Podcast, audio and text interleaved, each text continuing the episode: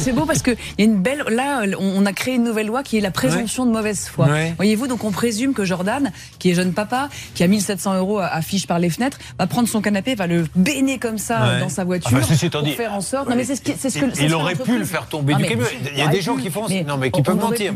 Mais c'est à eux d'amener la Il faut imaginer parce que vu l'état du canapé, il aurait fallu une chute assez lourde ou vraiment ne pas du tout prendre soin de la chose. Alors moi, je convoque un peu le bon sens, si vous voulez, parce que on a le droit la garantie légale de conformité et même mieux la, délivrance conforme, l'article 1604 du Code civil. Et là, notre ami Jordan, on n'a pas de raison de penser qu'il a mmh. sagouiné son canapé, voyez-vous. Vous pouvez lui poser la question. Vous n'avez rien fait de particulier sur ce canapé. Ah, je ne parle pas avec votre épouse. Hein. Je parle avec les deux copains. Vous n'avez pas regardé ah la finale de la Coupe du Monde Vous n'avez bah pas sauté quand ils ont marqué en disant on est les champions Bon, alors non. alors, on va téléphoner si vous le voulez bien, très rapidement. Oui, ce que disait l'entreprise, en fait, c'est que de fait, comme c'est Jordan qui a cherché son canapé, l'entreprise dit nous, on est sûr que c'était, il était top, bien, bien, euh, lorsqu'il est ah, sorti de l'entrepôt.